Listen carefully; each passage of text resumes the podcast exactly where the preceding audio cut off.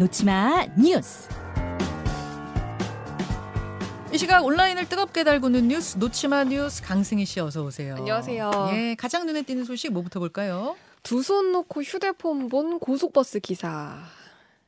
아니 두 손을 놓고 휴대폰을 본다. 설마 운전 중의 얘기는 아니죠? 운전 중입니다. 심지어 고속도로를 달리고 있었어요. 예. 승객도 30명이나 타고 있었고요. 세상 저 저 저 지금 CCTV예요? 네, 저게 지금 승객이 불안했던 승객이 촬영한 그 영상인데요. 버스 기사가 한 손에 휴대전화를 들고 있고 뭘 검색하는 듯이 아예 두 손에서 핸들을 핸들에서 손을 떼기도 합니다. 아, 버스가 좀 흔들렸는지 급하게 핸들을 조정하기도 하고요. 승객은 이렇게 유튜브도 보고 이어폰도 끼고 통화도 하더라 이렇게 이야기를 했습니다. 음. 심지어 앞차들이 서행을 하기 시작하는데 보지를 못해서 급정거하는 그런 상황까지 있었다고 전했고요. 네. 이렇게 경부고속도로를 한 시간을 달렸습니다. 세상에 저러면서요? 네, 지금 저 과정을 승객이 계속해서 보고 있었던 과정이에요. 아, 그럼 저거는 지금 버스 안에 달려 있는 CCTV가 아니라 옆에 있던 승객이 찍은 네, 사진 같네요. 맞습니다. 승객이 핸드폰으로. 제보를 한 거고요. 여기에 대해서 버스 기사는 휴대전화를 사용한 건 맞지만 영상은 본 적 없다. 지금 이런 입장인 건데 네. 지금 누리꾼들은 영상을 안 보고 다른 거 했으면 그럼 운전 중에 휴대전화 해도 괜찮다는 거냐 지금 음. 공분이 거세고요. 영상을 보는 거예요, 지금 저게? 뭐 지금 뭔가 뭐- 계속 누르네요. 네, 저 과정에서는 뭐 이제 뭐 검색도 하고 여러 가지를 한 걸로 보이는데 우선 많은 승객도 타고 있는데 고속도로를 이렇게 달리면서 위험천만한 운행, 그러니까 네. 인명사고로도 사실 이어질 수가 있는 거잖아요. 승객들이 너무 불안했겠다. 지금 뭐 공분도 거셉니다. 어, 저거는 죄송합니다, 기사님. 제가 보기엔 살인 미수입니다. 저 많은 30명의 승객을 태우고 1시간 동안 지금 화면 보면은 기절할 노릇이에요. 손을 뗐다, 뗐다, 잡았다, 뗐다, 네. 잡았다 를 반복하고 있거든요. 이렇게 위험한 행동을 했는데 이걸 그냥 뭐 안일하셨습니다 정도로 할 문제는 아닌 것 같습니다. 이 처벌이 따르는 거죠, 당연히. 네, 이거 범칙금도 있고요. 벌금도 있고요. 아, 참, 예, 믿- 보고도 믿기지가 않네요. 다음으로 갑니다. 금 들고 튀었어. 자랑하는 통화 듣고 경찰에 인계한 택시기사. 이건 또 무슨 얘기입니까?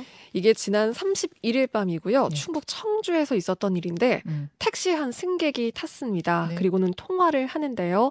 어, 잠깐 당시 상황을 준비했는데 잠깐 들어보시죠. 들어보죠. 나, 나 금지했어. 뭐요? 금 들고 쬐다고. 안 잡, 안 잡히던데, 나 지금 3일째인데? 잠깐. 아, 음질도 굉장히 좋네요. 나금 튀었어. 금 들고 튀었어. 어, 안 잡혔는데? 벌써 3일째인데? 네.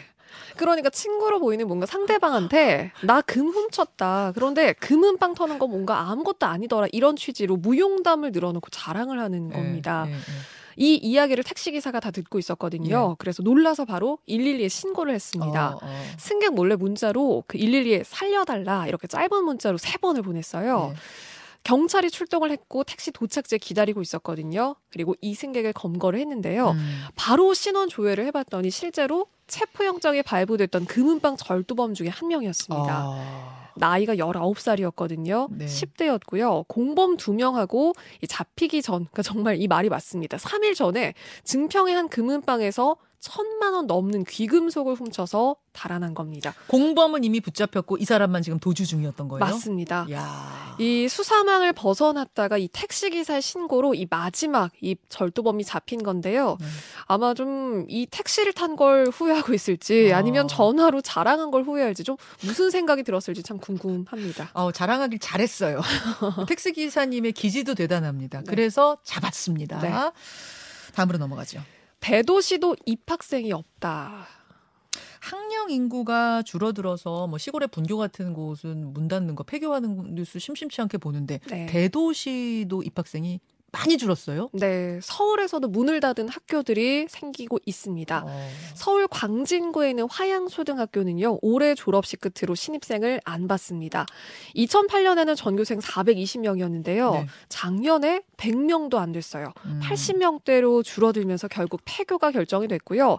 그런데 이런 초등학교뿐만이 아니고 고등학교도 있거든요. 어. 일반고로는 최초로 서울 도봉고등학교가 내년에 문을 닫게 됩니다. 예, 예. 그리고 뭐 대구, 부산, 인천에도 대도시에 이렇게 전교생이 2, 30명대인 학교들이 많아지고 있거든요. 음.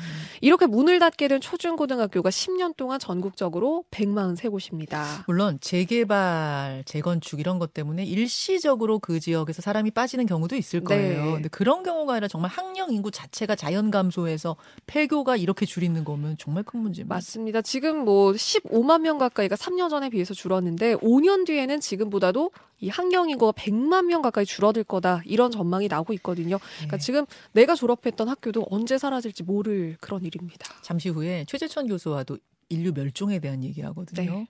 다 연결돼 있는 문제예요. 그러니까 나, 아이 나라 나라 강요만 할 수도 없는 것이 아이 키우기에 좋지 않은 환경, 힘든 환경, 나 혼자 살기도 힘든 환경 네. 속에서 나라 나라 우리가 강제만 할 수 없는 상황인 것도 네. 이해가 갑니다. 안타까운 이야기. 다음으로 가죠. 12살인데 7살 때 사준 내복 입고 숨진 아이. 그 저희가 얼마 전에 인터뷰로 이 문제를 다뤘어요. 네. 온 몸에 명이 든 채 숨진 채 119에 신고가 들어왔던 그 네, 아이 맞습니다. 아, 부모가 구속이 됐네요. 네. 그리고 지금 사건 이후에 여러 증언들이 나오고 있는데요. 가장 가슴이 아팠던 게 아이 친모의 이야기입니다. 음.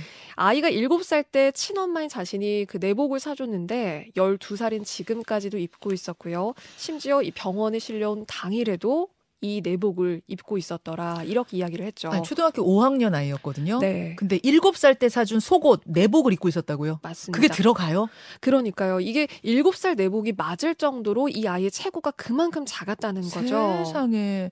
아, 7살하고 초등학교 5학년은 어린 나이엔 성장이 더 빠르기 때문에 네. 굉, 아, 차이가 엄청나요. 네. 실제로 이 아이가요 30kg이었다고 하거든요. 초등학교 5학년인데요. 아. 또래보다 15kg이라 덜 나가는 그런 몸무게였고 이 친모가 이런 얘기를 했죠. 엉덩이 뼈가 살을 뚫고 나올 정도로 앙상했다. 뭔가 음. 이런 가슴 아픈 이야기를 전하기도 했습니다. 그런데 이 영장 실질 심사 때 친모와 계부는 고가의 패딩 점퍼를 입고 나타나서 이 본인들은 비싼 패딩 입으면서 야. 아이 내복 한 벌 안 사줬냐 뭐 예. 이런 공분이 일기도 했습니다. 지금 브랜드를 저희가 모자이크 처리했는데 브랜드 보니까 진짜 아니 아이는 내복 한 벌 안 사주면서 네. 자기들은 저런 거 입어 소리가 절로 나오더군요. 김학현 뉴스까지 수고하셨습니다. 고맙습니다.